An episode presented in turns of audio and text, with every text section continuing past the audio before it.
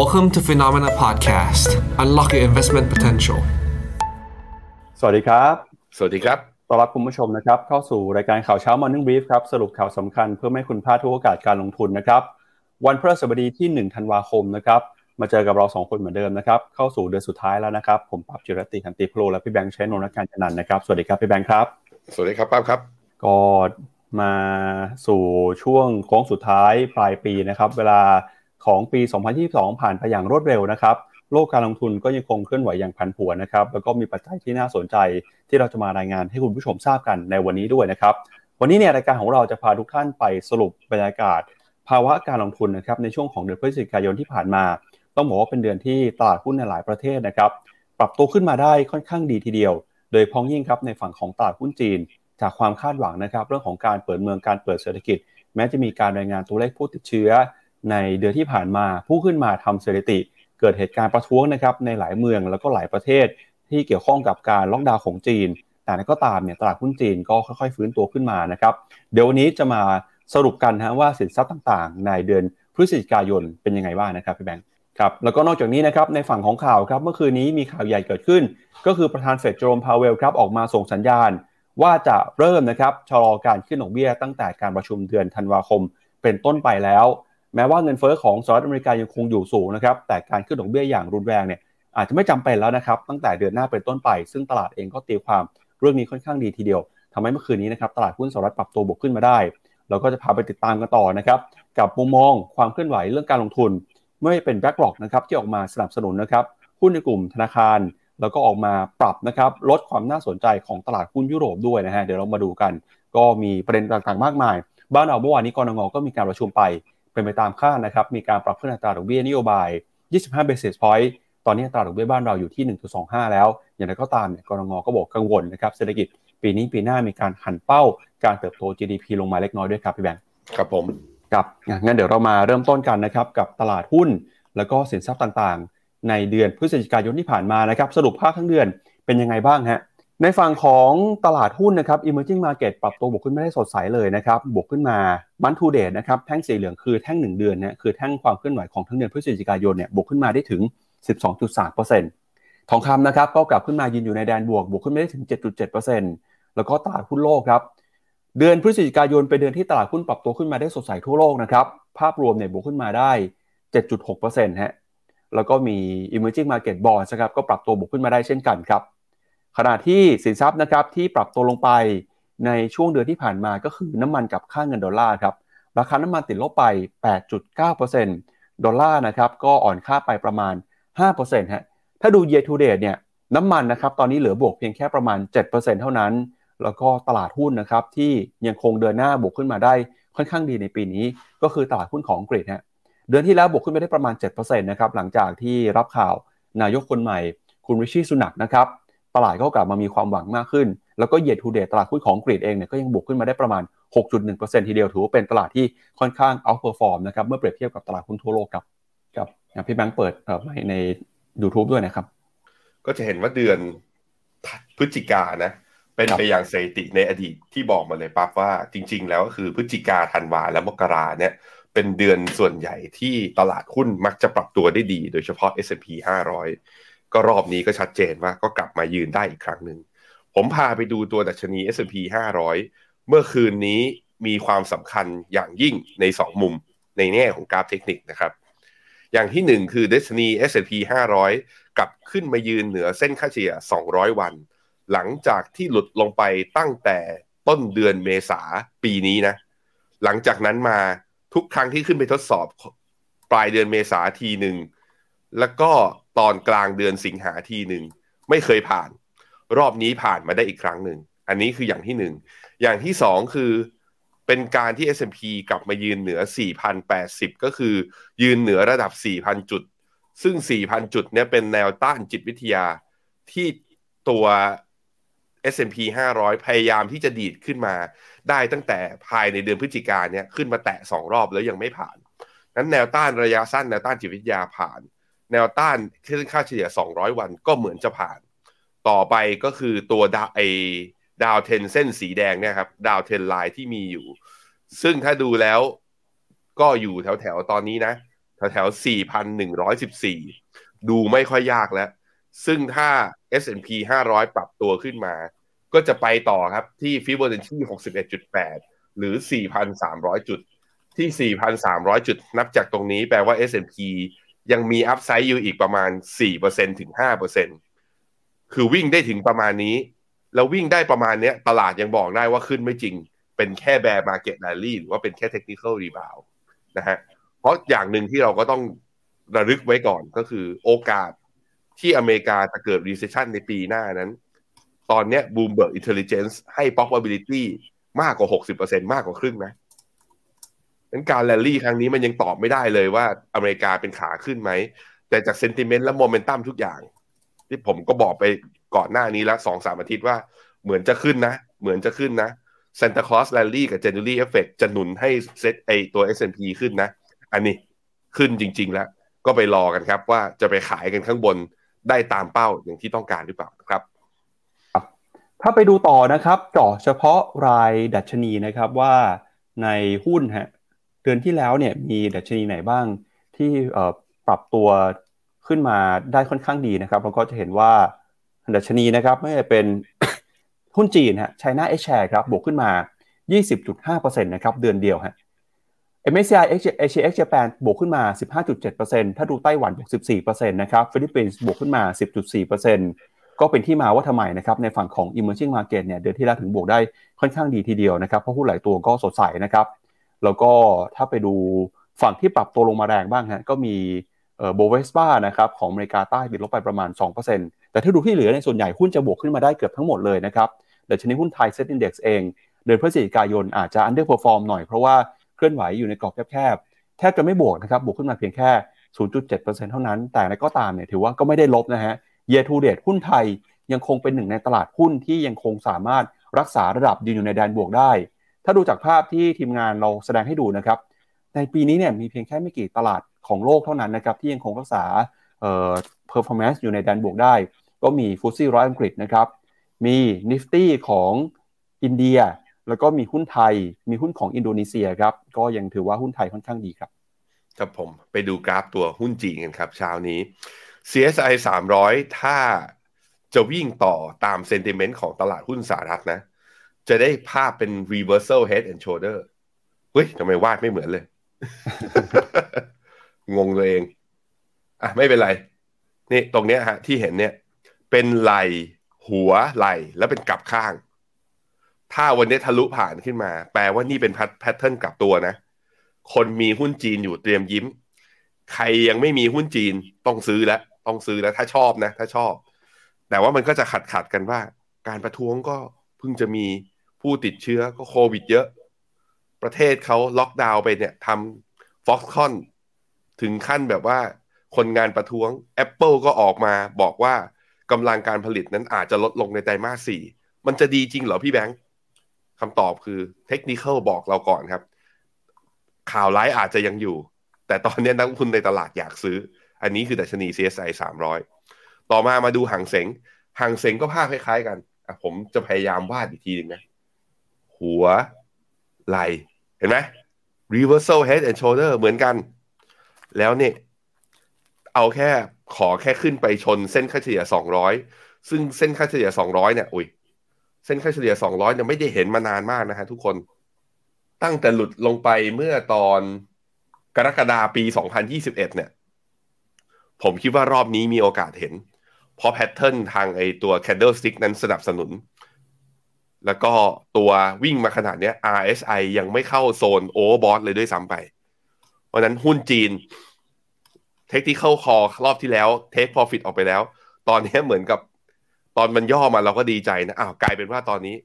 มันกลับขึ้นมาแพงกว่าตอนราคาปิดก่อนไปแล้วแต่อาจจะจำเป็นที่จะต้องกลับเข้าตลาดต่อเข้า Follow Buy ต่อตอนนี้ Sentiment ทุกอย่างดูดีทีเดียวกับอีกตลาดหนึ่งมีคนถามเข้ามาด้วยเหมือนกันนั่นก็คือนี่เวียดนามเวียดนามเมื่อวานนี้บวกต่ออีก หนึ่งจุดเก้าเปอร์เซ็นต์ บวกต่อมาสี่วันทำการติดนะวันศุกร์บวก สองจุดแปด วันจันทร์บวก สามจุดแปด วันอังคารบวก สองจุดสี่ มาวันพุธบวก หนึ่งจุดเก้า แล้ววันนี้ตลาดหุ้นเอเชียก็น่าจะเปิดบวกกันทั้งหมดน่าจะไปต่อ ถ้าถามว่าเอายังไงต่อบนบทความเราพูดได้ชัดว่า risk reward ที่ไม่คุ้มหรือว่า risk reward ratio ต่ำกว่าหนึ่งต่อหนึ่งเนี่ยก็คือที่ index ระดับเกิน หนึ่งพันหกร้อย เอ่อ หนึ่งพัน หนึ่งพันหกสิบห้า จุดขึ้นไปซึ่งตอนนี้ยังไม่พ้นก็แปลว่ายังพอซื้อได้แล้วก็ลองไปคาดหวังก็แถวๆเส้นค่าเฉลี่ยหนึ่งร้อยวันเป็นระยะสั้นแล้วก็เกินทะลุ หนึ่งพันสองร้อย เนี่ยเป็นระยะยาวขึ้นมาหน่อยถ้าเกิน หนึ่งพันสองร้อย ขึ้นไม่ได้อีกก็ถือกันได้ยาวๆยิ้มๆกันเลยนะครับนั้นตอบตรงนี้ก็คือยังซื้อได้สำหรับเวียดนามใครยังไม่ซื้อคำถามคือแล้วทำไมยังไม่ซื้ออ่ะก็มีบทความยิงออกไปให้แล้วแล้วก็บอกมาแล้วอาจจะเตรียมเงินไม่ทันใช่ไหมอ่ะอันนี้ก็เข้าใจได้ไปดู เซ็ต Index ครับ เซ็ต Index เนี่ยเดือนนี้ underperform ก็เพราะว่าเราวิ่งขึ้นมาตั้งแต่เดือนตุลาแต่ว่าดูแล้วเนี่ยเนื่องจากว่าเมื่อวานนี้ เซ็ต Index บวกขึ้นมาสิบจุดก็ทำให้กลับมายืนทะลุเหนือเส้นค่าเฉลี่ยยี่สิบวันซึ่งเป็นแนวต้านกดไว้ตั้งแต่ตั้งแต่ต้นเดือนพฤศจิกายนมาเลยเนี่ยเริ่มผ่านแล้วเพราะฉะนั้น sentiment เอเชียในภาพรวมถ้าดีขึ้นหุ้นไทยน่าจะได้สิทธิ์ไปต่อนะหุ้นไทยผมคิดว่าเอาง่ายๆเลยเอาเดือนเนี้ยเดือนธันวาเนี่ยขอสักหนึ่งพันไอ้หนึ่งพันหกร้อยเจ็ดสิบเนี่ยไฮเดิมของเมื่อตอนเดือนกันยาจะเห็นไหมเอามาลุ้นกันนะครับอ่ะพี่ปั๊บครับครับไปดูต่อบ้างนะครับในรายเซกเตอร์ฮะในฝั่งของตลาดหุ้นสหรัฐนะครับเซกเตอร์ไหนปรับตัวบวกขึ้นมาได้ดีในเดือนที่แล้วนะครับก็มีหุ้นในกลุ่ม Materials ฮะก็ปรับตัวบวกขึ้นมา สิบเอ็ดจุดแปดเปอร์เซ็นต์ Industrials ครับบวกขึ้นมา เจ็ดจุดเก้าเปอร์เซ็นต์ กลุ่มสถาบันการเงินบวกขึ้นมา เจ็ดเปอร์เซ็นต์ Utilities บวกขึ้นมา เจ็ดเปอร์เซ็นต์ ก็สะท้อนให้เห็นนะครับว่าตลาดเองเนี่ยอยู่ในโหมดที่ยังคงเปิดรับความเสี่ยงแล้วก็หุ้นในกลุ่มนะครับที่คาดหวังเรื่องของการเติบโตเศรษฐกิจการเปิดเมืองนะฮะก็ยังคงเติบโตขึ้นมาได้ดีนะครับกลุ่มพลังงานครับแม้ว่าราคาน้ำมันจะปรับตัวลงมาแต่ก็ยังคงยืนอยู่ในแดนบวกได้นะครับกลุ่มเทคเองก็เริ่มฟื้นขึ้นมาเป็นภาพที่ดูค่อนข้างดีทีเดียวนะครับสำหรับตลาดหุ้นสหรัฐในเดือนพฤศจิกายนที่ผ่านมาครับถ้าไปดูในฝั่งของ Equity นะครับหุ้นทั่วโลกบ้างว่าสไตล์ Performance เป็นยังไงเนี่ยก็ต้องบอกว่าทุกธีมทุกสไตล์ Performance บวกขึ้นมาได้ไม่ว่าจะเป็น World Quality Index Growth Index Small Cap Large Cap นะครับ Value Index Momentum Index เองบวกขึ้นมาได้ไม่น้อยกว่า ห้าเปอร์เซ็นต์ นะครับแต่อย่างไรก็ตาม year to date ยังคงติดลบนะฮะแต่ก็มีความหวังนะว่าการกลับตัวขึ้นมารอบนี้จะทำให้ตลาดหุ้นนะครับในธีมการลงทุนในสายต่างๆจะค่อยๆฟื้นขึ้นมาแล้วถ้าไปดูนะครับธีมติกบ้างฮะ Semiconductor เนี่ยบวกขึ้นมาได้ค่อนข้างดีเลยนะครับในเดือนที่แล้วบวกขึ้นมาถึง สิบแปดจุดเก้าเปอร์เซ็นต์ Global Luxury ครับบวกขึ้นมา สิบห้าเปอร์เซ็นต์ แล้วก็กลุ่มพลังงานสะอาด Sustainable Energy บวกขึ้นมา สิบสองเปอร์เซ็นต์ ฮะกลุ่มที่ยังคงถูกกดดันอย่างหนักนะครับในเดือนที่แล้วก็คือบล็อกเชนฮะเพราะว่ามีข่าวเรื่องของ เอฟ ที เอ็กซ์ ล้มละลายไปก็เข้ามากดดันบรรยากาศการลงทุนของกลุ่มนี้นะครับ year to date บล็อกเชนยังน่าห่วงเพราะว่าติดลบไปถึง แปดสิบเอ็ดเปอร์เซ็นต์ เลยครับพี่แบงค์อือฮึไปดูธีมเมติกนะครับธีมที่บวกได้แรงนะคือตัว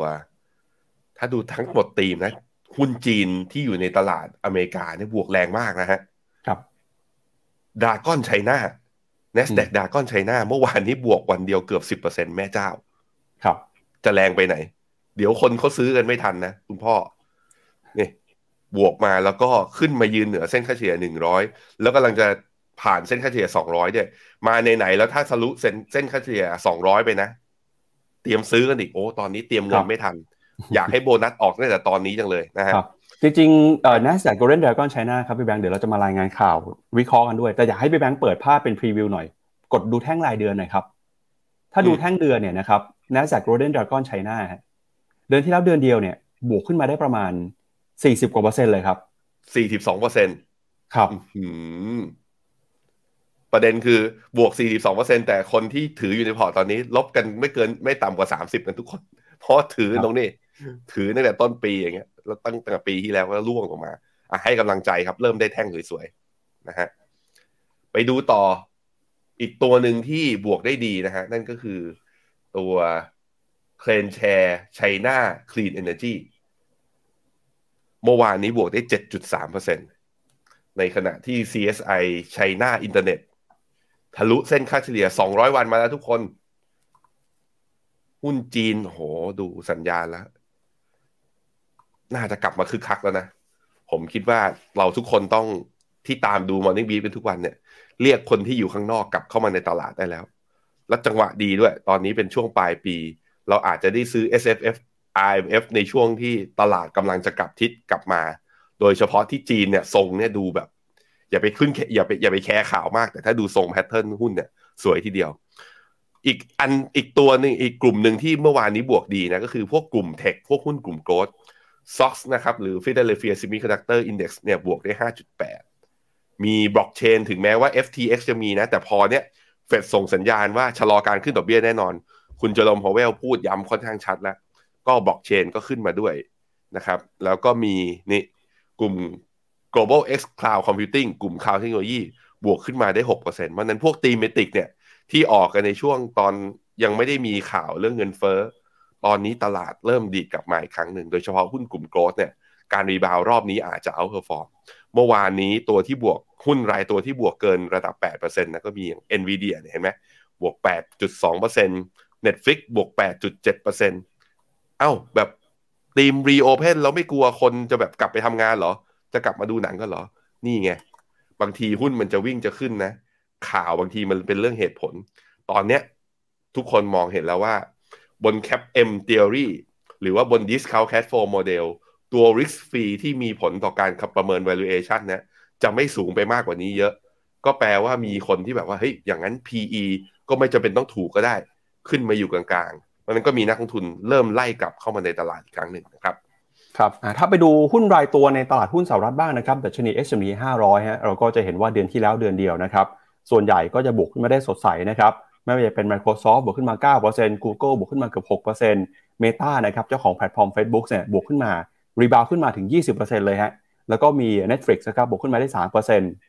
ขณะที่หุ้นในกลุ่มสถาบันการเงินนะครับไม่ว่าจะเป็น Berkshire Hathaway บวกขึ้นมาเกือบ เจ็ดเปอร์เซ็นต์ นะครับ เจ พี Morgan บวกขึ้นมา เก้า Bank of America บวก ห้า Wells Fargo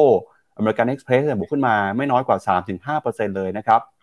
ขณะที่ Apple ครับเดือนที่แล้วยังเป็นเดือนที่ Appleราคาติดลบอยู่นะฮะเพราะว่ากังวลกันกับเรื่องของตัวเลขการส่งมอบ iPhone ที่ไม่เป็นไปตามเป้าเพราะว่าการระบาดโควิดในจีนทำให้โรงงานในเมืองเจิ้งโจวเนี่ยต้องเอ่อระงับสายพานการผลิตหรือว่าหยุดชะงักสะดุดไป Apple เลยติดลบไป สามเปอร์เซ็นต์ ฮะแต่ถ้าไปดู sentiment ของกลุ่ม Electronics ฟื้นขึ้นมาชัดเจนนะครับ Nvidia บวก ยี่สิบสองเปอร์เซ็นต์ เอ เอ็ม ดี บวก ยี่สิบเจ็ดเปอร์เซ็นต์ นะครับ Amazon ครับติดลบไป หกเปอร์เซ็นต์ แต่หุ้นของ Walmart Home Depot บวกสวนทางนะครับบวกขึ้นมาได้ เจ็ดถึงสิบเปอร์เซ็นต์แล้วก็กลุ่ม Healthcare บวกขึ้นมาได้ดีเช่นกันกลุ่มพลังงานนะครับแม้ว่าราคาน้ำมันจะปรับตัวลงไป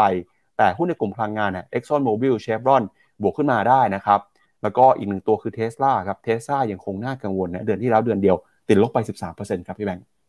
เอ้ยไม่น่ากังวลแล้วนี่บวกขึ้นมาแล้วเมื่อวานนี้บวกได้ เจ็ดเปอร์เซ็นต์ และยืนเหนือเส้นค่าเฉลี่ยยี่สิบวันนี่ไงดีขึ้นมาแล้วมาดูที่หน้าจอผมนี่ตอนเนี้ยตัวหุ้นไอ้หุ้น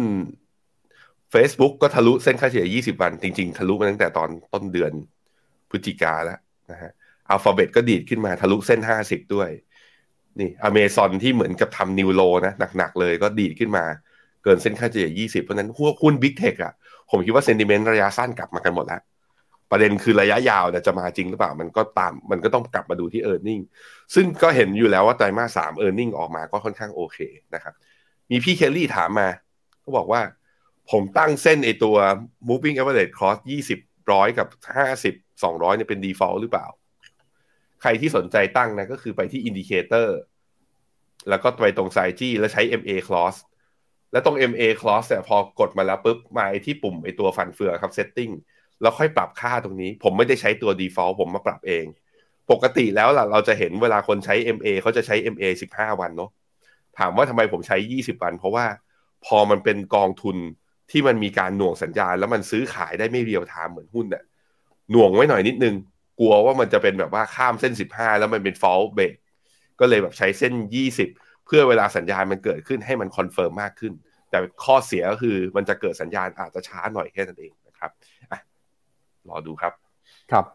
อ่ะไปดูต่อนะครับที่ความเคลื่อนไหวของกอง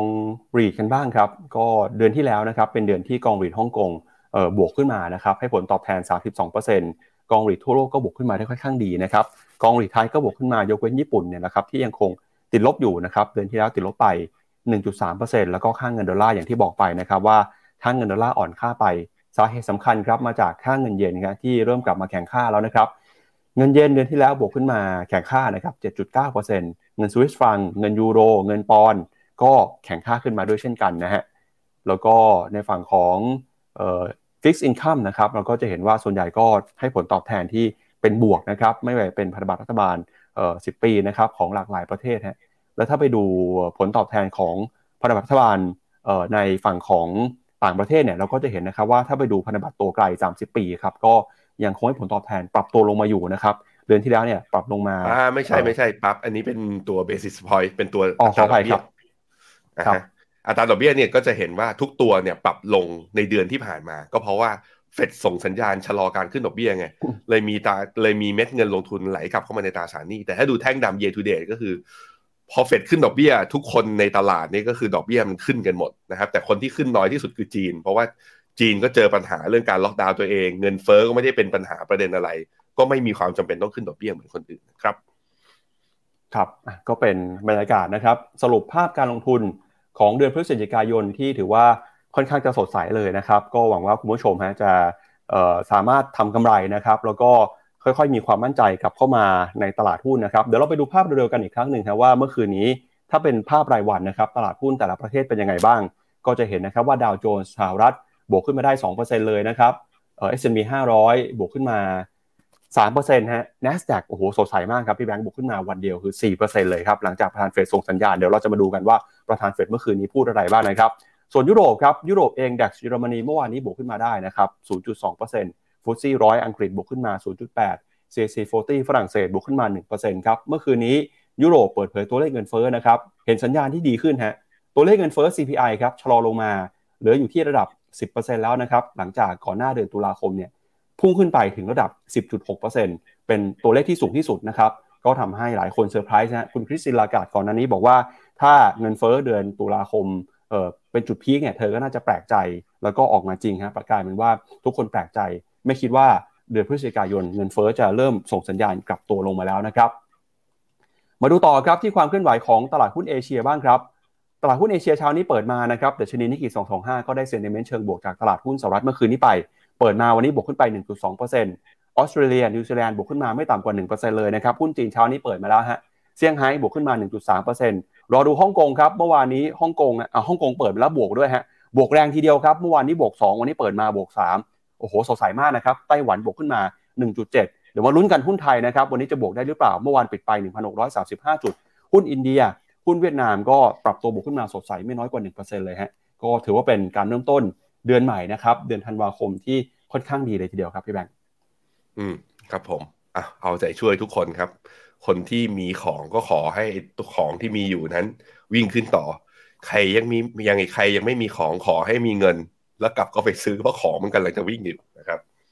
ครับก็สาเหตุสำคัญนะครับที่ทำให้ตลาดหุ้นทั่วโลกเมื่อคืนนี้ปรับตัวขึ้นมาสดใสนะครับก็คือคุณโจมพาวเวลเนี่ยนะครับประธานเฟดนะครับเมื่อคืนนี้ออกมาแสดงมุมมองถ้อยแถลงนะครับต่อการใช้นโยบายการเงินแล้วก็มุมมองต่อเศรษฐกิจของสหรัฐนะครับประธานเฟดครับออกมาบอกนะครับว่า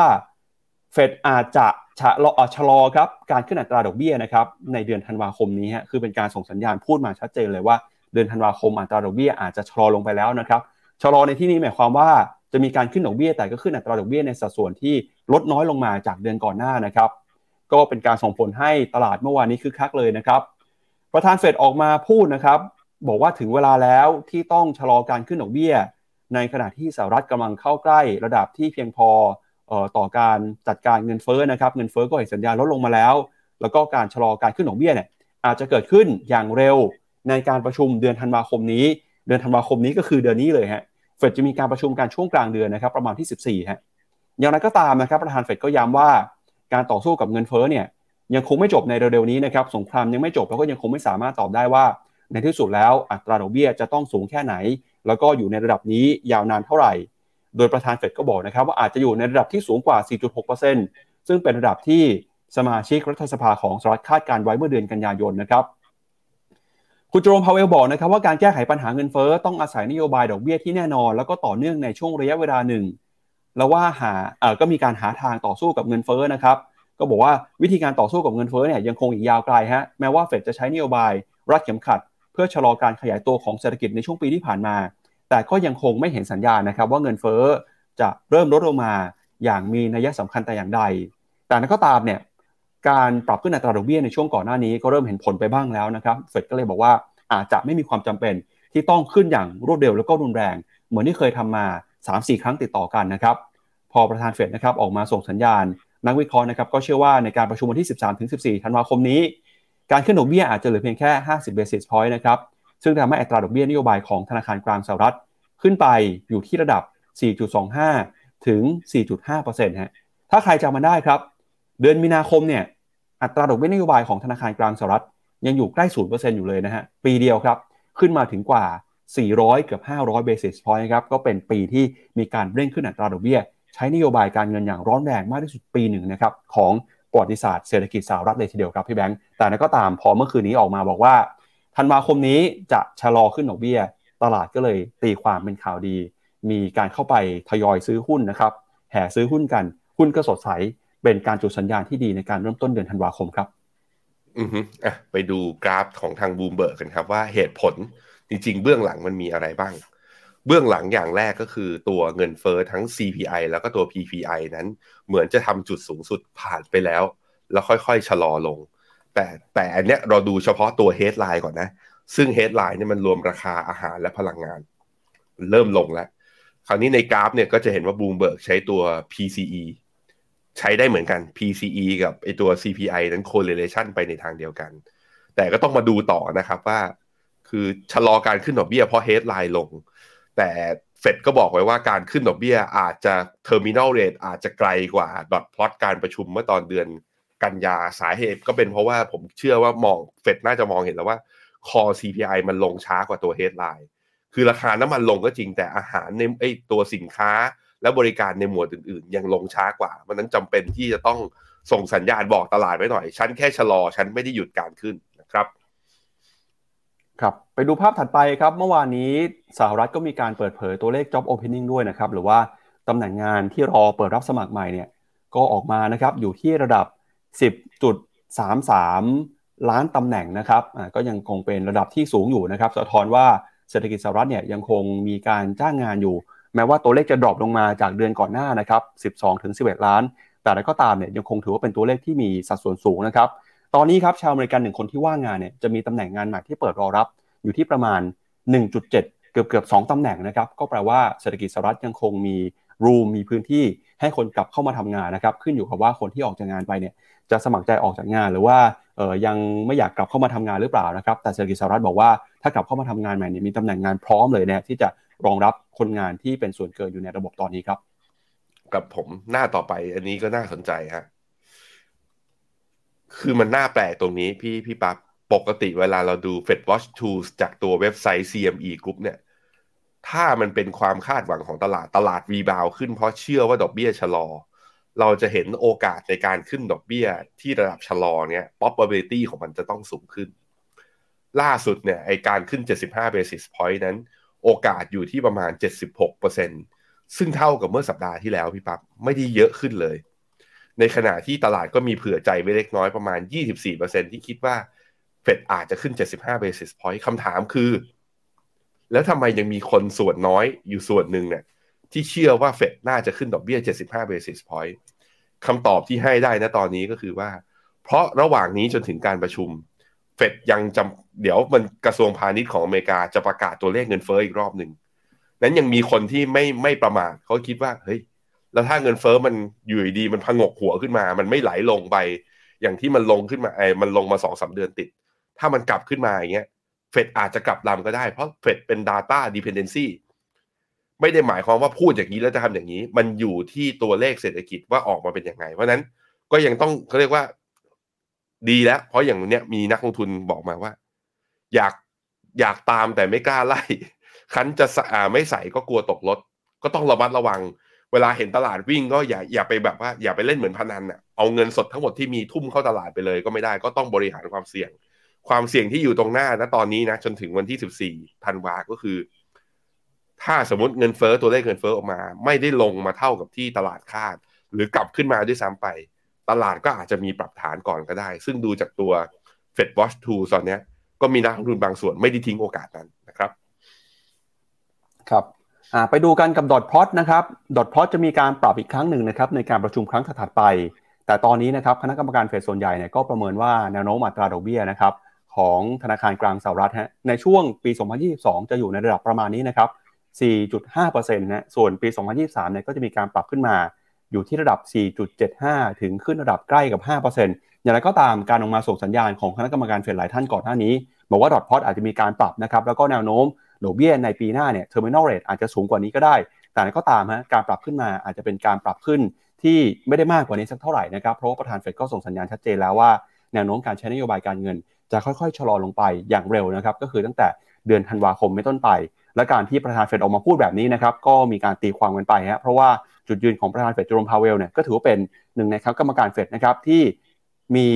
แนวโน้มค่อนไปทางสายเหี่ยวหรือว่าอยากจะสนับสนุนให้มีการใช้นโยบายการเงินเข้มงวดนะครับพอคนที่อยู่ในฝั่งสายเหี่ยวออกมาพูดแบบนี้ตลาดก็เริ่มมีความหวังนะครับว่าต่อไปดอกเบี้ยอาจจะไม่ได้ขึ้นเร็วแล้วก็ขึ้นแรงอย่างที่เคยกังวลไว้ก่อนหน้านี้ก็ได้ครับพี่แบงค์กับเพจที่หน้าดอทพลอตตัวเดือนกันยาครับดอทพลอตจะประกาศอีกทีก็คือการประชุมครั้งหน้านี่แหละตอนเดือนธันวาตลาดเชื่อว่าไอ้จุดสีเหลืองๆเนี่ยกับไอ้ตัวเซตไอ้จุดสีเขียวนะจะขึ้นไปขยับไปอยู่ที่ประมาณ ห้าเปอร์เซ็นต์ ตอนนี้ตลาดคิดอย่างนั้นคราวนี้ดอทพลอตก็จะเป็นอีกตัวหนึ่งที่หลังการประชุมเสร็จก็ต้องมาดูแล้วก็ต้องมาฟังถ้อยแถลงของคุณโจโรมพาวเวลต่อว่า ห้าเปอร์เซ็นต์ เป็นเพียงพอไหมตลาดคิดตรงกับตัวเมมเบอร์หรือเปล่าหรือว่าตลาดเชื่อว่าตัวเฟดนั้นอาจจะเร่งขึ้นดอกเบี้ยได้มากกว่าอันนี้ก็ต้องก็เรียกว่ายังต้องตามดูกันต่อถึงแม้ว่าเซนติเมนต์ในแง่ของภาพระยะสั้นตอนนี้เดือนพฤศจิกาจะเป็นเดือนที่ดีปิดเดือนได้อย่างสวยงามเมื่อวานนี้ดัชนีก็ปิดบวกและทะลุแนวต้านทั้งหลายแหล่แต่ในการลงทุนเราก็ต้องไม่ประมาทนะครับครับก็สถานการณ์ดีขึ้นเรื่อยๆในหลายพื้นที่นะครับสหรัฐดีขึ้นมาจีนเป็นยังไงบ้างฮะเดี๋ยวไปติดตามสถานการณ์ในจีนกันหน่อยจีนก็ต้องบอกว่าดีขึ้นเรื่อยๆเช่นกันนะครับล่าสุดครับทางการจีนมีการรายงานตัวเลขผู้ติดเชื้อโควิด สิบเก้า เมื่อวานนี้ครับปรับลดลงมาเป็นวันที่สองแล้วนะครับตัวเลขเนี่ยก็ค่อยๆลดลงมาเรื่อยๆฮะเมื่อวานนี้นะครับทางการจีนบอกว่าตัวเลขผู้ติดเชื้อเนี่ยของวันอังคารนะครับตัวเลขวันอังคารอยู่ที่ระดับ สามหมื่นเจ็ดพันแปดร้อยยี่สิบแปด รายตัวเลขวันจันทร์อยู่ที่ สามหมื่นแปดพันหกร้อยสี่สิบห้า รายก็ค่อยๆปรับตัวลดลงมาเรื่อยๆนะครับมีการรายงานตัวเลขผู้ติดเชื้อในหลายเมืองใหญ่นะครับไม่ว่าจะเป็นปักกิ่งในเซี่ยงไฮ้ก็ยังคงมีผู้ติดเชื้ออยู่แต่ก็ตามครับตลาดก็เห็นสัญญาณที่ดีนะครับพอตัวเลขผู้ติดเชื้อลดลงมาก็คาดหวังว่าทางการจีนเนี่ยจะค่อยๆผ่อนคลายมาตรการโควิดแล้วก็กลับมาเปิดประเทศอีกครั้งหนึ่งครับหลังจากที่คณะกรรมการสุขภาพแห่งชาติของจีนแถลงเมื่อวานนี้ออกมาบอกนะครับว่าจะมีการส่งเสริมให้ผู้สูงอายุคนที่มีความเสี่ยงนะครับฉีดวัคซีนกันมากขึ้นและตอนนี้เนี่ยหลายพื้นที่ของจีนก็รายงานว่ากำลังเริ่มนะครับรณรงค์ให้มีการฉีดวัคซีนเข็มบูสเตอร์เป็นเข็มที่สี่แล้วด้วยนะครับซึ่งหลายคนก็มองว่ามาตรการต่างๆเหล่านี้จะเป็นการปูทางไปสู่การเปิดประเทศตั้งแต่ปีหน้าเป็นต้นไปเลยนะครับตอนนี้รัฐบาลจีนก็ส่งสัญญาณนะครับลดความเข้มงวดในหลายพื้นที่ฮะไม่ว่าจะเป็นเมืองหลักที่มีการประท้วงนะครับอย่างในปักกิ่งในเซี่ยงไฮ้แต่อย่างไรก็ตามเนี่ยการที่รัฐบาลจีนยังคงใช้นโยบายซีโร่โควิดอยู่ก็ยังคงเป็นปัจจัยนะครับที่ทำให้มีชาวจีนจำนวนหนึ่งแสดงความไม่พอใจแล้วก็ไม่ใช่แค่ชาวจีนที่อยู่ในประเทศจีนชาวจีนที่อยู่นอกประเทศด้วยนะครับไม่ว่าจะเป็นในฝั่งของออสเตรเลียญี่ปุ่นแคนาดาสหรัฐเนี่ยตอนนี้อาจจะเห็นข่าวว่าคนจีนในต่างประเทศออกมาประท้วงนะครับมาตรการควบคุมโควิดที่เข้มงวดแล้วนอกจากนี้นะครับตลาดเองก็ยังคงรอความหวังด้วยฮะว่าต่อไปนี้เนี่ยจีนจะค่อยๆใช้มาตรการเข้ามาดูแลเศรษฐกิจมากขึ้นนะครับหลังจากที่ผ่อนคลายมาตรการควบคุมโควิดไปก็มีมาตรการที่รออยู่นะครับไม่ว่าจะเป็นมาตรการทางการเงินที่ก่อนหน้านี้สัปดาห์ที่แล้วมีการลดอัตราดอกเบี้ยการการสำรองธนาคารพาณิชย์ไปแล้วมาตรการทางการคลังครับก็ดูสัญญาณนะครับว่าจีนจะเข้ามาแก้ไขปัญหาเศรษฐกิจไม่ว่าจะเป็นในภาคอสังหาริมทรัพย์ภาคเทคโนโลยีแล้วก็อาจจะมีการอัดฉีดเงินนะครับกระตุ้นเศรษฐกิจผ่านการลงทุนในโครงการต่างๆด้วยซึ่งตลาดก็ค่อนข้างจะกลับมามีความหวังอีกครั้งหนึ่งแล้วนะครับว่าสุดท้ายจีนจะกลับมาเปลี่ยนแปลงนโยบายซีโร่โควิดแล้วก็ทำให้เศรษฐกิจนะครับเริ่มฟื้นตัวขึ้นมาได้ตั้งแต่ปีหน้าเป็นต้นไปครับอือครับผมในมุมมองส่วนตัวผมวิเคราะห์อย่างนี้นะครับว่าการประท้วงที่เกิดขึ้นลุกลามในจีนแผ่นดินใหญ่ในหลายๆจุดเนี่ยจำนวนคนอาจจะไม่เยอะจะอาจจะหลักพันเนี่ยผมคิดว่าจีนจะไม่เปิดเมืองเร็วๆนี้นะตอนนี้จากกระแสที่คือพอถ้ามีคนมีความต้องการที่จะเปิดแล้วจีนเปิดตามจริงๆอ่ะผมคิดว่ามันจะทำให้อ้าวอ๋อเป็นเพราะเราออกมาเรียกร้องเราก็เลยได้ในสิ่งที่เราเรียกร้องมันดูมีความเป็นประชาธิปไตยนิดๆใช่ไหมจีนจะไม่ทำผมเชื่อว่าจีนจะทำตามเขาเรียกว่าทำตามแผนเดิมก็คือค่อยๆปลดล็อกหรือว่าค่อยๆผ่อนคลายมาตรการแล้วจะไปเปิดจริงๆอาจจะนู่นนะปีหน้าเลยอาจจะไตรมาสหนึ่งไตรมาสสองเป็นต้นไป อันนี้คือสิ่งที่เราน่าจะเห็นกันนะครับโดยการเปิดนั้นก็คือก็ต้องไปเชิญชวนให้คนฉีดวัคซีนให้เยอะขึ้นหรืออาจจะต้องก็จำเป็นที่จะต้องอาจจะไปเอา เอ็ม อาร์ เอ็น เอ มาเนี่ยเพื่อให้ประสิทธิภาพในการป้องกันเนี่ยมันให้สูงมากขึ้นก็ต้องตามดูกันต่อแต่ว่าในไงก็แล้วแต่ในแง่ของมุมมองของการลงทุนนั้นตลาดคือระยะยาวของจีนยังมีความเสี่ยงแต่ระยะสั้นในแง่ของกราฟเทคนิคและในแง่ของตลาดหุ้นที่ปรับฐานลงมาแล้ว valuation ที่ลงมาถูกมากๆขนาด ลบสอง standard เมื่อเทียบกับหุ้นโลกเนี่ยมันทำให้มีแรงซื้อกลับเข้ามาอย่างที่เราเห็นณตอนนี้ก็เลยทำให้ทั้งห่างเส็ง ซี เอส ไอ สามร้อย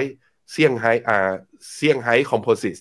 หรือแม้แต่ Nasdaq Golden Dragon คือหุ้นเทคที่อยู่ที่อเมริกาก็เลยยังสามารถรีบาวด์ได้อยู่ตอนนี้นะครับครับเมื่อวานนี้นะครับดัชนี Nasdaq Golden Dragon เนี่ยบวกขึ้นมาได้ค่อนข้างดีทีเดียวฮะบวกขึ้นมาได้ถึง เก้าจุดหกเปอร์เซ็นต์ เลยนะครับก็กลายเป็นอีกหนึ่งเดือนครับที่ค่อนข้างสดใสนะครับสำหรับตลาดหุ้นสหรัฐที่มีหุ้นจีนเอ่อดัชนีหุ้นหุ้นจีนนะครับที่จดทะเบียนซื้อขายกันอยู่ในตลาดหุ้นสหรัฐนะครับก็พาคุณผู้ชมไปดูหน่อยฮะว่าเดือนที่แล้วเป็นยังไงบ้างครับเดือนที่แล้วนะครับดัชนี Nasdaq Golden Dragon China เนี่ยบวกขึ้นไป สี่สิบสองเปอร์เซ็นต์ ฮะภาพกลับกันกับเดือนตุลาหน้ามือไปหลังมือเลยนะครับเดือนตุลาเนี่ยดัชนีติดลบไป ยี่สิบห้าเปอร์เซ็นต์ พอมาเดือนพฤศจิกาบวกขึ้นมา สี่สิบสองเปอร์เซ็นต์ แล้วก็จะเห็นว่าหุ้นในกลุ่มเทคหลายตัวนะครับไม่ว่าเป็น เจ ดี ดอท คอม Bilibili พินตัวตัวเนี่ยบวกขึ้นมาไม่น้อยกว่า สี่สิบเก้าเปอร์เซ็นต์ บางตัวบวกขึ้นมาได้เกิน ห้าสิบเปอร์เซ็นต์ ด้วยครับพี่แบงค์หลังจากที่มีการเปิดเผยตัวเลขผลประกอบการ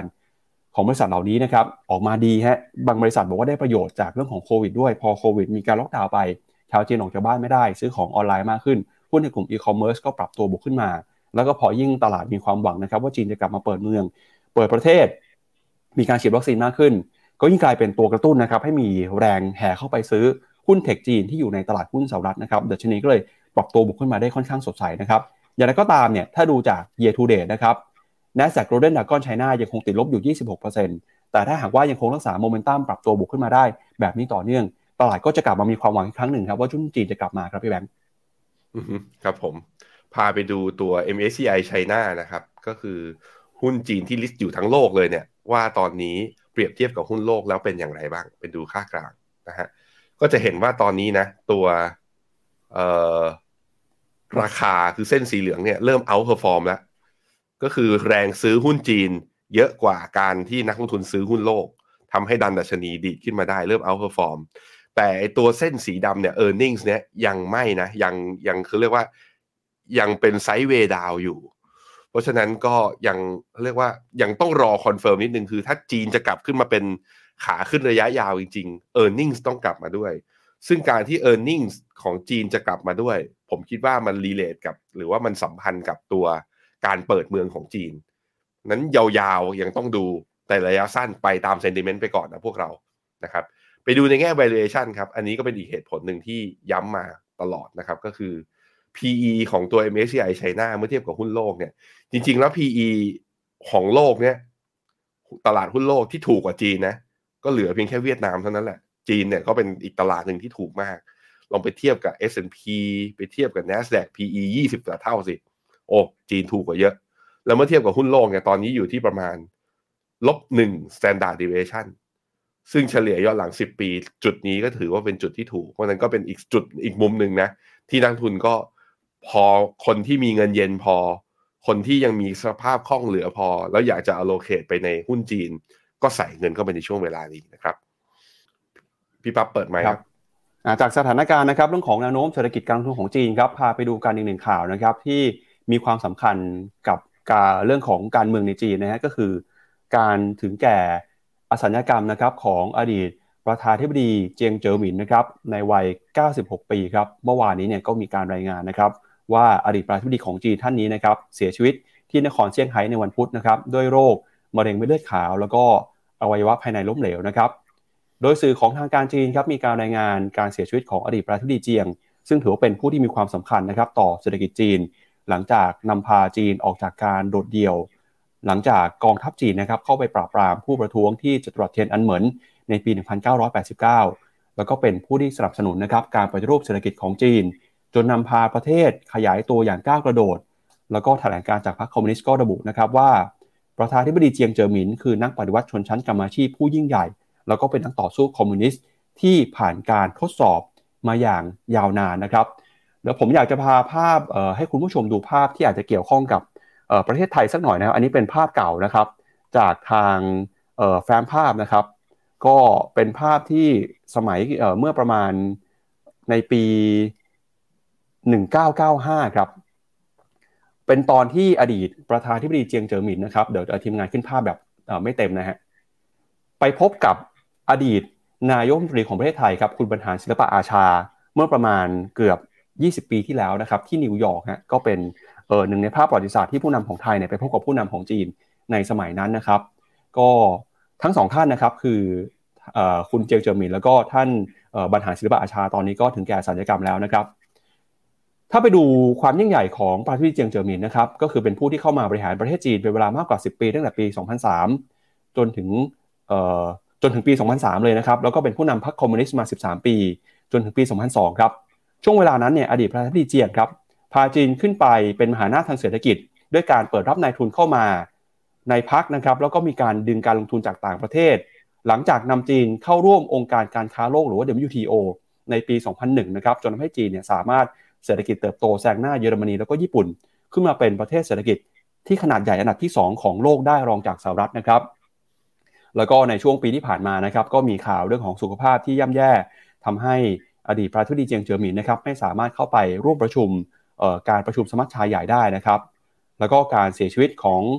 อดีตประธานาธิบดีท่านนี้นะครับจะเกิดขึ้นในช่วงที่พรรคคอมมิวนิสต์จีนกำลังเผชิญกับแรงต่อต้านเรื่องของนโยบายโควิดนะครับอย่างไรก็ตามเนี่ยในเรื่องของการจัดพิธีนะครับก็ทางจีนแจ้งว่าอาจจะไม่ได้มีการเชิญผู้นำจากต่างประเทศเข้ามาร่วมนะครับแต่ก็ตามโลกจะจดจำอดีตประธานาธิบดีเจียงเจ๋อหมินในฐานะคนที่นำพาจีนนะครับไปสู่ตลาดโลกเศรษฐกิจโลกแล้วทำให้เศรษฐกิจจีนขึ้นมาเป็นเบอร์สองของโลกครับพี่แบงค์อือฮึครับผมประธานาธิบดีเจียงเจียงเจ๋อหมินเนี่ยถ้าในแง่ของเวทีเศรษฐกิจโลกหรือข่าวที่เราจำกันได้จะมีอยู่สองอันหนึ่งคือเอาจีนร่วมเข้าองค์กรการค้า ดับเบิลยู ที โอ อันที่สองก็คือตอนที่สัญญาเช่าเกาะไอฮ่องกงจากอังกฤษเนี่ยในสมัยในสมัยของประธานาธิบดีเจียงเจ๋อหมินเนี่ยก็คือรับมอบฮ่องกงคืนด้วยเหมือนกันนะครับครับก็ไปดูกันต่อครับในเรื่องของการลงทุนกันอีกครั้งหนึ่งนะครับเมื่อวานนี้ครับทาง BlackRock เนี่ยออกมาเปิดเผยนะครับมุมมอง Playbook การลงทุนของปีสองพันยี่สิบสามนะครับจะมีคำแนะนำยังไงบ้างนะเดี๋ยวเรามาดูกันหน่อยครับ BlackRock นะครับซึ่งเป็นเอ่อ Asset Management นะครับสถาบันที่บริหารสินทรัพย์ใหญ่ที่สุดในโลกครับออกมาเปิดเผยกลยุทธ์การลงทุนในปีหน้านะครับออกมาระบุว่าทางบริษัทเนี่ยแนะนำครับให้เพิ่มน้ำหนักการลงทุนในหุ้นกลุ่มธนาคารพาณิชย์และหุ้นในกลุ่มพลังงานนะครับของสหรัฐอเมริกาเนื่องจากคาดว่าหุ้นทั้งสองกลุ่มจะมีผลประกอบการที่ดีอย่างไรก็ตามเนี่ยถ้าไปดูในฝั่งของ asset allocation นะครับ BlackRock ก็บอกว่าจะลดน้ำหนักการลงทุนในพันธบัตรระยะยาวของรัฐบาลยุโรปรวมไปถึงตราสารหนี้สกุลเงินตลาดเกิดใหม่นะครับโดยสถาบันการลงทุนของ BlackRock ครับออกมาเปิดเผยรายงานแนวโน้มการลงทุนในตลาดโลกประจำปีสองพันห้าร้อยหกสิบหกหรือว่าปีสองพันยี่สิบสามระบุว่าแม้ว่าการลงทุนในตลาดตราสารหนี้นะครับจะมีแนวโน้มสดใสขณะที่อัตราผลตอบแทนของพันธบัตรระยะสั้นน่าดึงดูดใจแต่พันธบัตรระยะยาวเนี่ยยังคงเผชิญกับแรงกดดันจากอัตราดอกเบี้ยในระดับที่สูงนะครับแล้วก็ราคาสินทรัพย์ในตลาดอาจจะยังไม่ได้สะท้อนอย่างเต็มที่ถึงผลกระทบทางเศรษฐกิจก็เลยออกมาเตือนนะครับว่าตราสารหนี้เอ่อยังคงต้องระมัดระวังในฝั่งของยุโรปนะครับอย่างไรก็ตามเนี่ยในฝั่งของ New Playbook นะครับก็บอกว่าชอบฮะกลุ่มแบงก์กลุ่ม Energy Sector นะครับซึ่งมองว่าอาจจะปรับตัวขึ้นมาได้ดีนะครับก็เป็นความเคลื่อนไหวของ BlackRock ที่กลับมาปรับเปลี่ยนมุมมองแล้วก็คำแนะนำครับพี่แมนอืมครับผมก็เราจะเอามุมมองคำแนะนำนะช่วงนี้พอมันเข้าช่วงปลายปีเราจะเห็นตัว investment paper ที่เป็น outlook ของปีสองพันยี่สิบสามมากขึ้นจนถึงตอนนี้สรุปรวมได้ว่ามีคนที่ก็บอกว่ายังมีโอกาสในปีสองพันยี่สิบสามแล้วก็มีบางค่ายเหมือนกันที่บอกว่าเฮ้ยก็ต้องเพิ่มตราสารหนี้เข้าไปในพอร์ตเพื่อการกระจายความเสี่ยงเพราะเศรษฐกิจโลกปีหน้าก็ยังมีความผันผวนอยู่จากการที่มีโอกาสที่เศรษฐกิจหลักอย่างยุโรปกับอเมริกาและแม้แต่กระทั่งอังกฤษเนี่ยอาจจะเข้าสู่ recession แต่ BlackRock ก็เป็นอีกที่หนึ่งเนี่ยที่วงบอกว่าโอกาสการลงทุนในหุ้นยังมีอยู่นะครับครับก็ไปดูกันต่อนะครับกับความเคลื่อนไหวของคุณ Elon Musk หน่อยครับหลังจากก่อนหน้านี้นะครับมีข่าวที่สร้างความฮือฮาก็คือออกมาประกาศนะครับว่าคุณ Elon Musk เนี่ยจะพูดเหมือนคล้ายๆว่าจะทำสงครามกับ Apple นะฮะแต่ก็ไม่ไม่ถึงขนาดนั้นนะครับแต่ข่าวก็คือมันก็เป็นความขัดแย้งครับที่หลายคนกังวลเพราะว่า อย่าง Tesla เองก็เป็นบริษัทที่มีขนาดใหญ่ Apple ก็มีบริษัทที่ขนาดใหญ่นะฮะแต่การขัดแย้งครั้งนี้เนี่ยเกิดขึ้นนะครับระหว่าง Apple กับ Twitter ฮะหลังจากก่อนหน้านี้นะครับ Apple เนี่ยพยายามกดดันให้ Twitter ปฏิบัติตามเงื่อนไขเกี่ยวกับการตรวจสอบเนื้อหาแล้วก็รวมไปถึงนะครับ Apple ได้มีการหยุดโฆษณาบน Twitter นะครับก็ทำให้คุณ Elon Musk บอกว่าตอนนี้เนี่ย Twitter สูญเสียรายได้ไปแล้วก็ทาง Twitter จะพยายามหาทางนะครับที่จะหารายได้กลับมาแล้วก็อาจจะมีการตอบโต้ Apple ด้วยนะครับอย่างไรก็ตามเนี่ยเมื่อวานนี้คุณ Elon Musk ได้มีการโพสต์ภาพใน Twitter นะครับเป็นถ่ายวิดีโอเลยบอกว่าเอ่อต้องขอบคุณคุณทีมคุกนะครับที่ได้เชิญเขาไปพูดคุยกันที่ Headquarter หรือว่าสำนักงานใหญ่ของ Apple นะครับก็กลายเป็นว่า Elon Musk ครับได้รับคำเชิญกับทีมคุกเข้าไปพูดคุยกันเพื่อเอ่อไกล่เกลี่ยแล้วก็เจรจาเอ่อหาทางสงบศึกที่ Elon Musk ประกาศไว้นะครับดูเหมือนจะเป็นข่าวดีฮะเพราะว่าสุดท้ายแล้วเนี่ยทางผู้บริหารทั้งสองท่านนะครับก็สามารถพูดคุยกันได้เป็นอย่างดีแล้วก็ปรับความเข้าใจกันที่เรียบร้อยแล้วตลาดก็เลยดีใจนะครับว่าสงครามระหว่าง Twitter กับ Apple น่าจะยังไม่เกิดการแก้ไขปัญหาก็ถือว่าเสร็จสิ้นไปแล้วแต่อะไรก็ตามเนี่ยยังคงมีความเสี่ยงกับหุ้นของเอ่อ Twitter อยู่นะครับบริษัท Twitter อยู่เพราะว่าสภาพยุโรปครับออกมาเตือนนะครับว่า Elon Musk ได้ทำให้ Twitter มีการปฏิบัติงานที่เอ่อไม่สอดคล้องกับกฎหมายการควบคุมดิจิทัลของยุโรปถ้าหากว่ายังเป็นแบบนี้ต่อไปไม่มีการแก้ไขนะครับมีโอกาสที่ Twitter อาจจะถูกแบนในสภาพยุโรปก็ได้ซึ่งก็ไม่รู้นะครับว่าการที่ยุโรปออกมาพูดแบบนี้อีลอนมัสก์จะไม่พอใจหรือว่าจะออกมาประกาศทำอะไรตอบโต้ในครั้งนี้หรือเปล่าครับพี่แบงค์อืมครับผมอุตส่าห์ซื้อมาแล้วเขาก็ต้องการให้ตัวแอปแล้วก็มีผู้ใช้งานเติบโตเนาะผมคิดว่าอะไรที่เขารู้แล้วแหละอ่ะอย่างสภาพยุโรปเนี่ยถ้าออกเป็นกฎหมายก็จบเลยนะจบเลยก็คือดาวน์โหลดไม่ได้คนใช้งานไม่ได้ผมคิดว่าสิ่งที่อีลอนมัสก์อยากได้คำพูดอยากได้สิทธิเสรีภาพในการพูดมันก็ต้องมีกรอบอยู่ภายใต้กรอบและบทกฎหมายของแต่ละประเทศซึ่งมันก็สุดท้ายคนทำธุรกิจอ่ะเขาไม่ได้หวังก็จะให้ Twitter มันแบบว่ากว้างคือ Twitter จะมีจำนวนผู้ใช้มากและรับฟังความคิดเห็นของคนมากมันต้องมีผู้ใช้งานจำนวนมากอยู่ในนั้นก่อนนั้นสิ่งที่เขาทำอ่ะมันต้องต้องมาชั่งดูอ่ะตอนเนี้ยที่ผมอยากรู้ตอนนี้เลยคือสถิตินับตั้งแต่อีลอนมัสก์มาเป็นเจ้าของ Twitter เนี่ยคนใช้งานน้อยลงบ้างไหมมีคนลบเยอะหรือเปล่าหรือมีคนดาวน์โหลดเพิ่มขึ้นอันเนี้ยเราต้องเดี๋ยวถ้ามีข่าวยังไงเดี๋ยวเรามาติดตามเราเอามาเล่าให้ฟังกันนะครับผมเห็นข่าวไวๆนะครับก็ดูเหมือนว่าเป็นยังไงครับเป็นยังไงครับเออคุณอินทร์มาเขาจะมาเคลมว่ามีคนเข้ามาสมัครใช้ Twitter เนี่ยเพิ่มขึ้นเรื่อยๆใช่ครับพี่แพงไม่เอาดิไม่เอาคำจากอีลอนมัสก์ผมอยากเห็น data ตอนนี้คำอะไรของผมของเขานี่ผมแบบเชื่อยากนิดนึงอ่ะอืมครับอ่าก็เดี๋ยวลองพาคุณผู้ชมไปดูหน่อยฮะว่าอีลอนมัสก์ครับที่เขาออกมาพูดออกมาโชว์เนี่ยนะครับว่าเอ่อไปเยี่ยมออฟฟิศของ Apple มาเป็นยังไงบ้างนะครับก็ดูภาพเร็วๆนะฮะก็เห็นว่าเนี่ยโหไปไปเยี่ยมออฟฟิศของ Apple มาก็ถ่ายภาพก็บอกโอ้ดีใจเอ่อคุยกันอย่างดีนะครับ คุยกันอย่างราบรื่นก็แหมดูมีความแบบการเมืองด้วยนะครับอีลอนมัสก์เอาเลยเอาเลยครับอ่ะก็อีกหนึ่งประเด็นฮะใบก่อนในวัยนะครับเมื่อวานนี้ทางธนาคารแห่งประเทศไทยครับมีการประชุมคณะกรรมการนโยบายการเงินหรือว่ากนง.ครับก็ผลเป็นไปตามที่ตลาดคาดการเลยนะครับกนง.ตัดสินใจเดินหน้าขึ้นอัตราดอกเบี้ยนโยบายครับยี่สิบห้า basis point จากระดับ หนึ่งเปอร์เซ็นต์ ขยับขึ้นมานะครับเป็น หนึ่งจุดสองห้าเปอร์เซ็นต์ โดยบอกว่าได้แรงหนุนนะครับมาจากการบริโภคแล้วก็การท่องเที่ยวนะครับเมื่อวานนี้ครับคณะกรรมการกำหนดนโยบายการเงินธนาคารแห่งประเทศไทยออกมาเปิดเผยนะครับว่าคณะกรรมการมีมติเป็นเอกฉันท์ขึ้นดอกเบี้ยยี่สิบห้า basis point จาก หนึ่งเปอร์เซ็นต์ ขยับขึ้นมาเป็น หนึ่งจุดสองห้าเปอร์เซ็นต์ แล้วนะครับอย่างไรก็ตามเนี่ยจากความเสี่ยงเศรษฐกิจที่รออยู่ข้างหน้ามีการปรับเป้าหมายการเติบโตเศรษฐกิจด้วยนะครับ จี ดี พี ปีนี้ครับเดิมเป้าหมายนะครับคาดว่าจะเติบโต สามจุดสาม ก็หันลงมาเหลือ สามจุดสอง แล้วก็ปีหน้าครับจากเดิม สามจุดแปด หันลงมาเหลืออยู่ที่ สามจุดเจ็ด ส่วนปี หกเจ็ด นะครับตั้งเป้าหมายไว้อยู่ที่ สามจุดเก้าเปอร์เซ็นต์ ครับคณะกรรมการกนงมองว่าเศรษฐกิจไทยมีแนวโน้มฟื้นตัวต่อเนื่องนะครับโดยภาคการท่องเที่ยวแล้วก็การบริโภคเอกชนจะยังคงเป็นแรงส่งสำคัญต่อระบบเศรษฐกิจต่อไปแล้วก็จะช่วยลดทอนผลกระทบจากการชะลอตัวของเศรษฐกิจโลกด้านอัตราเงินเฟ้อทั่วไปนะครับปีหน้ามีแนวโน้มสูงกว่าประมาณการครั้งก่อนราคาพลังงานก็จะเป็นปัจจัยสำคัญนะครับที่จะส่งผลต่อเงินเฟ้อคณะกรรมการก็บอกว่าการทยอยปรับขึ้นอัตราดอกเบี้ยจะยังคงเป็นแนวทางการดำเนินนโยบายที่สอดคล้องกับทิศทางการฟื้นตัวของเศรษฐกิจก็เลยเห็นนะครับว่าไทยเนี่ยควรจะมีการปรับขึ้นอัตราดอกเบี้ยต่อไปแล้วก็ต้องจับตานะครับภาคการท่องเที่ยวภาคการบริโภคยังคงเป็นกลไกสำคัญในการเติบโตเศรษฐกิจแนวโน้มเงินเฟ้อนะครับอัตราเงินเฟ้อทั่วไป มีแนวโน้มอยู่ที่ หกจุดสามเปอร์เซ็นต์ นะครับในปีนี้ปีหน้า สามเปอร์เซ็นต์ ปีหกสิบเจ็ดคือ สองจุดหนึ่งเปอร์เซ็นต์ โดยคาดว่าจะผ่านจุดสูงสุดคือไตรมาสที่สามของปีนี้ก็คือผ่านไปแล้วนะครับแล้วก็ตราเงินเฟ้อเนี่ยแนวโน้มเพิ่มขึ้นมา เอ่อ เมื่อเปรียบเทียบกับประมาณการครั้งก่อนนะครับก็เป็นมุมมองฮะแล้วก็ให้จับตาการกับสถานการณ์เศรษฐกิจโลกนะครับที่ยังคงมีความเสี่ยงมีความผันผวนด้วยครับพี่แบงค์อือฮึครับผมก็เป็นไปตามที่ตลาดคาดเราไม่ได้เจอแรงกดดันเงินเฟ้อมากสปีดของการขึ้นดอกเบี้ยก็ไม่จำเป็นต้องเยอะและปีหน้าเศรษฐกิจกำลังจะเติบโตปีนี้ก็เพิ่งจะเป็นฐานนะในการเติบโตเพราะนั้นก็ต้องทำนโยบายการเงินให้เอื้อต่อการเติบโตของเศรษฐกิจในอนาคตนั้นก็ทิศทางก็ดูแล้วเศรษฐกิจไทยผมคิดว่าปีหน้าดูดีขึ้นมันก็แปลว่าหุ้นไทยถึงจะมีความผันผวนบ้างแต่ผมคิดว่ามีโอกาสขึ้นมากกว่ามีโอกาสลง หนึ่งพันเจ็ดร้อย ทะลุขึ้นไปเนี่ยผมคิดว่าปีหน้ามีลุ้นนะพี่ปั๊บมีลุ้นอยู่ครับเดี๋ยวไปดูตัวเลขกันหน่อยนะครับของกนง.นะครับว่ามุมมองการประชุมรอบนี้มีมุมมองต่อเศรษฐกิจของไทยเป็นยังไงบ้างนะครับก็จากการประชุมครั้งนี้นะครับกนง.บอกว่ามีความเสี่ยงที่ต้องติดตามก็คือเรื่องของแนวโน้มเศรษฐกิจโลกที่มีความไม่แน่นอนนะครับการฟื้นตัวของหลายประเทศอาจจะชะลอตัวลงไปแล้วก็มีต้นทุนที่เพิ่มมากขึ้นจากการปรับราคาพลังงานในประเทศค่าน้ำค่าไฟค่าน้ำมันนะฮะที่เพิ่มขึ้นมาส่งผลต่อเงินเฟ้อนะครับแต่แล้วก็ตามเนี่ยกนง.ก็บอกว่าการทยอยปรับขึ้นอัตราดอกเบี้ยยังคงเป็นแนวทางที่เหมาะสมนะครับหนุนให้เกิดการเติบโตทางเศรษฐกิจอย่างมีเสถียรภาพต่อไป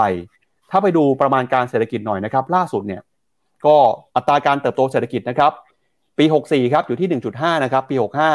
เดิมคาดว่า สามจุดสาม ก็หันลงมาเหลือ สามจุดสอง ปีหกสิบหกครับอยู่ที่ สามจุดเจ็ด แล้วก็ปีหกสิบเจ็ดคือ สามจุดเก้า นะครับแล้วก็จะเห็นว่าสิ่งที่โดนหันปรับลดการเติบโตในปีนี้เนี่ยนะครับก็คือในฝั่งของการส่งออกครับแล้วก็มีเรื่องของมูลค่าการส่งออกที่ชะลอตัวลงไปนะครับก็มีสาเหตุสำคัญมาจากประเทศคู่ค้าของเรานะครับเงินเฟ้อทั่วไปครับปีนี้ หกจุดสาม ปีหน้าอยู่ที่สามแล้วก็ปีหกสิบเจ็ดอยู่ที่ สองจุดหนึ่ง ครับพี่แบงค์ครับผมครับมาดูกันนะฮะอันนี้เป็นแนวโน้มอัตราดอกเบี้ยนโยบายจะเห็นว่าไทยยังคงถือว่าอัตราดอกเบี้ยต่ำกว่านะครับในหลายประเทศนะครับเมื่อเปรียบเทียบอย่างมีนัยสำคัญเลยทีเดียวนะครับก็ถือว่าไทยยังคงเผชิญกับเงินเฟ้อแรงกดดันที่ต่ำกว่าก็เลยเห็นการเปลี่ยนแปลงนโยบายการเงินที่เข้มงวดน้อยกว่าครับใช่ก็เป็นแรงกดดันอีกมุมหนึ่งด้วยที่ทำให้ค่าเงินบาทเหมือนกับจะอ่อนค่ามาเทียบกับสกุลอื่นๆอีกเรื่องนึงคือเวลาใครทำเรื่องป้องกันความเสี่ยงหรือการทำ hedging เนี่ยเวลาเราไป hedging กับประเทศหรือสกุลเงินที่เขามีดอกเบี้ยนโยบายสูงกว่าเราเนี่ยเราก็ต้องจ่ายค่าพรีเมียมไปด้วยนะครับอันนี้คือสิ่งที่เห็นณตอนนี้นะครับครับวันนี้ครับเรามีช่วงเดี๋ยว opportunity ด้วยนะครับพี่แบงค์จะไปคุยกันกับเรื่องของการเปิดตัวกองทุนใหม่ฮะก็วันนี้เลยนะครับทันไหมฮะได้ครับครับเดี๋ยวไปดูภาพกันหน่อยครับวันที่แปดธันวาคมที่จะถึงนี้นะครับ Phenomena จะมีงานสัมมนาพิเศษเปิดตัวกองทุนใหม่ Mega สิบ ครับโอกาสการลงทุนในสิบบริษัทที่ทรงอิทธิพลที่สุดในโลกครับเป็นแนวคิดการลงทุนแบบ Mega Poly นะครับก็เดี๋ยวไปอ่านคอมเมนต์คุณผู้ชมก่อนนะแล้วเดี๋ยวมาดูกันว่ากองทุนใหม่ที่จะเปิดตัวมีความน่าสนใจยังไงบ้างครับอืมครับผมสวัสดีทุกคนนะครับคุณ พี เอสเตอร์เข้ามาสวัสดีคุณแบงค์ผู้ไม่ค่อยนอนกับผู้อ่าคุณปั๊บผู้ไม่เคยลาแหมทำไมต้องอุแหมปั๊บก็ยิ้มใหญ่เลยแหมดีใจมีคนแบบมาชมตอนปลายปีอย่างนี้มีผลต่อการประเมินผลงานนะครับฝากพิจารณาด้วยครับพี่แบงค์คุณสุวิบลถามว่าตราสารหนี้เข้าตอนนี้ยังช้าไปไหมเห็นกราฟขึ้นยอดดอยแล้วขึ้นยอดดอยอะไรยังคือถ้าดูเป็นราคาตราสารหนี้เนี่ยมันเพิ่งจะเรียกว่าเพิ่งเริ่มอ่ะไปไปดูอ่ะผมแสดงให้เป็นรูปเป็นลายนะแล้วเอา moving average ออกซะลงมาตลอดนะลงมาตลอดนี่เพิ่งจะแบบว่าเพิ่งจะหาบอททอมเจอกันเท่านั้นอันนี้ global aggregate bond คืออะไร global aggregate bond ก็คือว่าตราสารหนี้ในภาพรวมของตลาดเลยแต่เวลาเราซื้อก็ต้องไปดูว่าเราต้องไปใช้แทร็กจริงๆว่าเราซื้อตัวสั้นหรือว่าเราซื้อตัวยาวนะครับมีต่อไปมีคนถามมาทั้งใน Clubhouse แล้วก็ทั้งใน YouTube ด้วยว่าดาวโจนส์ควรขายจุดไหนอ่ะไปที่กราฟดาวโจนส์ดาวโจนส์เนี่ยราคามันดีขึ้นมาเหนือ หกสิบเอ็ดจุดแปด จากไอตัวการปรับฐานรอบนี้ไปแล้วเพราะฉะนั้นบนดัชนีดาวโจนส์แปลว่าหุ้นอเมริกาจะขึ้นต่อนะแต่ว่าก็มีแนวต้านเบาๆอยู่ที่ประมาณเท่าไหร่เนี่ยตรงนี้คือ สามหมื่นห้าพันหนึ่งร้อยห้าสิบ ใช่ไหมอ่ะใช่ใช่ก็คืออัพไซด์จากตรงนี้อีกประมาณ หนึ่งจุดห้าเจ็ดเปอร์เซ็นต์ อ้าวทำไมไม่เยอะอ่ะถ้าผ่านตรงนี้ไปได้นะไปหวังกันไฮเดิมเลยโอ้โหคำถามคือมันเป็นไปได้เหรอ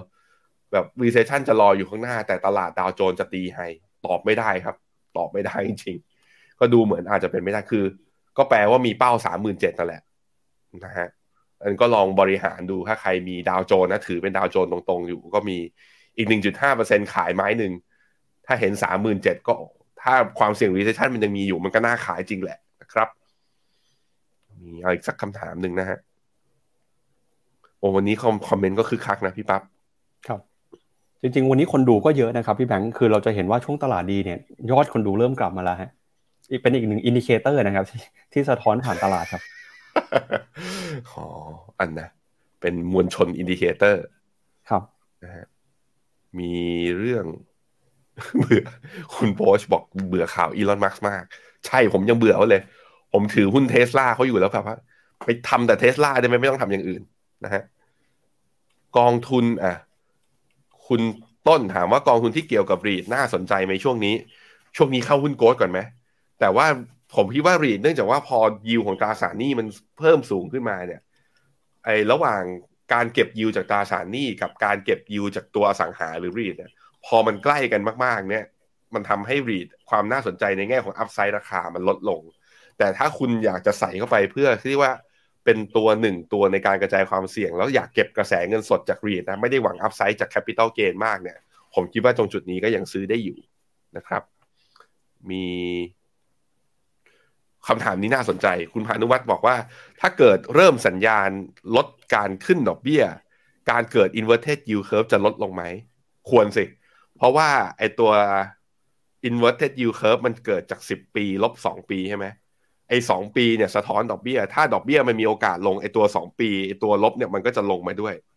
เพราะนั้นพอมันลงมาด้วยแล้วตัวถ้าตัว สิบ ปี มันอยู่ที่เดิมนะไม่ได้ลงมาเยอะมันก็จะทำให้การเกิด inverted หรือการติดลบนั้นน้อยลงก็จะมีโอกาสมากขึ้นนะครับอ่ะประมาณนี้ครับครับก็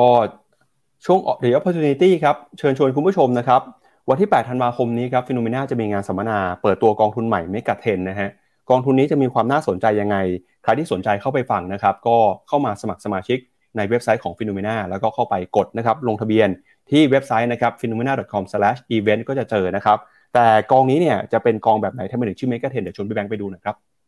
ครับผมก็กองนี้ที่น่าสนใจของงานสัมมนาครั้งนี้เดี๋ยวขอย้อนไปที่หน้าสัมมนาหน่อยจะเห็นว่ามีคนนึงใส่หมวกกันน็อกนะเรารู้จักเขาในนามสื่อเรื่อง investment เจ้าใหญ่ที่สุดในเมืองไทยเจ้าหนึ่งนั่นก็คือลงทุนแมนผมได้คุยกับตัวจริงเขาด้วยนะฮะเนื่องจากว่ากองทุนนี้ชื่อเมกะเทนนะแล้วก็ลงทุนแมนเพิ่งมีออกบทความไปเมื่อสัปดาห์ที่ผ่านมานี้เองชื่อว่าเมกะโพลีหรือว่าเขาเรียกว่าการครอบครองโลกกิจการที่แบบว่าเป็นเขาเรียกว่าเป็นมีทรงอิทธิพลและมีขนาดใหญ่ของโลกเนี่ยการลงทุนแบบในกองทุนเอ่อในในหุ้นที่มีแนวคิดแบบนี้น่าสนใจยังไงและกองทุนที่บลจ.ทาริสออกมาเนี่ยชื่อเมกะเทนพอดีก็เลยมาคุยกันแต่ผู้ดำเนินรายการไม่ใช่ผมนะฮะผมก็เลยก็เป็นหนึ่งในคอมเมนเตเตอร์แต่ผู้ดำเนินรายการครั้งนี้มอดเตอร์เรเตอร์ก็คือพี่ปั๊บใครสนใจเนี่ยเอ๊ะทีมงานไม่ได้ให้ลิงก์ในการจองไว้อันนี้ไม่ได้เป็นเขาเรียกว่าเป็นสัมมนาไม่ได้พับบิกนะต้องจองเข้ามาแต่ซูมเนี่ยหนึ่งครั้งเวลาไลฟ์เนี่ยรับได้ หนึ่งพัน คนนั้นใครสนใจก็มานะครับก็บอกคุณพีเอสเตอร์ก็บอกว่าจะใส่หมวกกันน็อกมาพูดในงานสัมมนาไหมอ่ะมาดูกันมารอดูกันนะครับอ่ะไปดูไปดูกันหน่อยนิดนึงนะฮะเป็นทีเซอร์นิดนึงสักประมาณ สองถึงสาม สไลด์แล้วกันนะพี่ปั๊บไม่ต้องเปิดหมดนะครับอันแรกครับเมกะเทรนด์คืออะไรก็คือเน้นหุ้นที่เป็น global brand หรือแบรนด์ระดับโลกสิบอันดับแต่ไม่ได้เรียงกันสิบอันดับเป๊ะๆนะโดยที่ตัวสิบตัวนี้จะต้องจดทะเบียนอยู่ในตลาดหลักทรัพย์อ่าอเมริกาถามว่าทำไมต้องอเมริกาเพราะอเมริกาเนี่ย global standard เรื่องเรื่องมาตรฐานการบัญชีนั้นดีที่สุดสภาพคล่องดีที่สุดขนาดตลาดใหญ่ที่สุดนะครับเข้าถึงผู้คนได้มากที่สุดคราวนี้แล้วบริษัทเหล่านี้ต้องมีอะไรต้องมีความได้เปรียบในการแข่งขันในเชิงของแบรนด์ก็คือมูลค่าของแบรนด์ต้องส่งผลเชิงบวกต่อราคาพอพูดถึงแค่นี้พี่ปั๊บยกตัวอย่างหุ้นมาสักตัวหนึ่งนี้ที่เป็นแบรนด์ระดับโลกและมูลค่าแบรนด์เนี่ยทำให้คนรักเขาทำให้คนซื้อเขาใครครับพี่ปั๊บยกตัวอย่างมาตัวหนึ่ง Apple ครับ นะอย่างนั้นนะเดี๋ยวมาดูกันว่าสิบตัวนี้มีใครบ้างนะครับแล้วก็ต้องมีกลุ่มลูกค้าที่มีความจงรักภักดีต่อแบรนด์เยอะด้วยก็ลิสต์คือบริษัทเหล่านี้ที่เห็นแต่ว่าไม่ได้เอาบริษัทเหล่านี้มาทั้งหมดนะในกองทุนของตัวเมกะเทรนเนี่ยเท่าที่ผมได้คุยกับทางผู้จัดการกองทุนบลจ.ทาริสคือพี่เด่นเนี่ยก็จะมีวิธีการฟิลเตอร์ดูแต่แบรนด์อย่างเดียวไม่ได้ก็ต้องดูในความสามารถในการแข่งขัน competitive edge มีหรือเปล่ามีความประหยัดในเรื่อง economic of scale หรือเปล่ามีโมดหรือเปล่าคือเขาเรียกว่าความสามารถในการที่ทำให้คู่แข่งคนอื่นขึ้นมาแทนเขาเนี่ยได้ยากเนี่ยมีเรื่องพวกนี้หรือเปล่าอ่ะเอาแค่นี้ก่อนแล้วเดี๋ยวเรามาฟังกันก็เป็นกองทุนหนึ่งที่ผมคิดว่ามาในพร้อมจังหวะที่น่าสนใจคือตอนที่ตลาดหุ้นอเมริกากำลังจะเขาเรียกว่าดีดกลับขึ้นมาเป็นเทคนิคอลเนี่ยส่งสัญญาณ buy signal ในแทบจะทุกตลาดเลยด้วยเช่นเดียวกันนะครับใครสนใจก็สามารถติดตามนะงานสัมมนาจะเกิดขึ้นในวันที่เปิดตัว ไอ พี โอ ของกองนี้พอดีวันที่แปดธันวาคมก่อนที่จะมี Phenomena Live ตอนทุ่มหนึ่งนะครับครับพี่แบงค์จะเปิดหน้าหน้าบริษัทให้ดูเลยไหมครับว่าในสิบบริษัทมีอะไรบ้างครับไม่ไม่ไม่ไม่ไม่อยากดูมาดูที่งานสัมมนาครับครับก็ย้ำอีกครั้งหนึ่งนะครับข้อมูลนะครับงานสัมมนาเปิดตัวกองทุนใหม่เมกะเทรนนะฮะโอกาสการลงทุนในสิบบริษัทที่ส่งอิทธิพลที่สุดในโลกครับเข้าไปลงทะเบียนเป็นสมาชิกเว็บไซต์ของ Phenomena นะครับแล้วก็กดเข้าไปลงทะเบียนได้เข้าไปดูข้อมูลเรื่องของอีเวนต์งานสัมมนานะครับก็จำกัดฮะมีแค่ หนึ่งพัน ท่านเท่านั้นนะครับมาคุยกันกับพี่แบงค์นะครับแล้วก็มีคุณวิรพลจากทาริสแล้วก็มีลงทุนแมนด้วยนะครับมาเจอกันได้ครับเอาละครับและนี่ก็เป็นทั้งหมดนะครับของรายการข่าวเช้า Morning Brief วันนี้ครับเราสองคนและทีมงานลาไปก่อนพรุ่งนี้กลับมาเจอกันใหม่นะครับสวัสดีครับ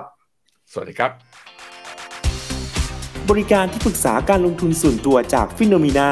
จะช่วยให้คุณสามารถจัดการการลงทุนจากคำแนะนำของมืออาชีพด้านการลงทุนที่คอยดูแลและปรับพอร์ตการลงทุนของคุณให้เป็นไปตามเป้าหมาย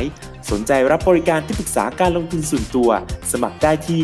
ฟินโน ดอท มี สแลช ฟีโนมีนา เอ็กซ์คลูซีฟ หรือ ไลน์ แอท ฟีโนมีนาพอร์ต คำเตือนผู้ลงทุนควรทำความเข้าใจลักษณะสินค้าเงื่อนไขผลตอบแทนและความเสี่ยงก่อนตัดสินใจลงทุน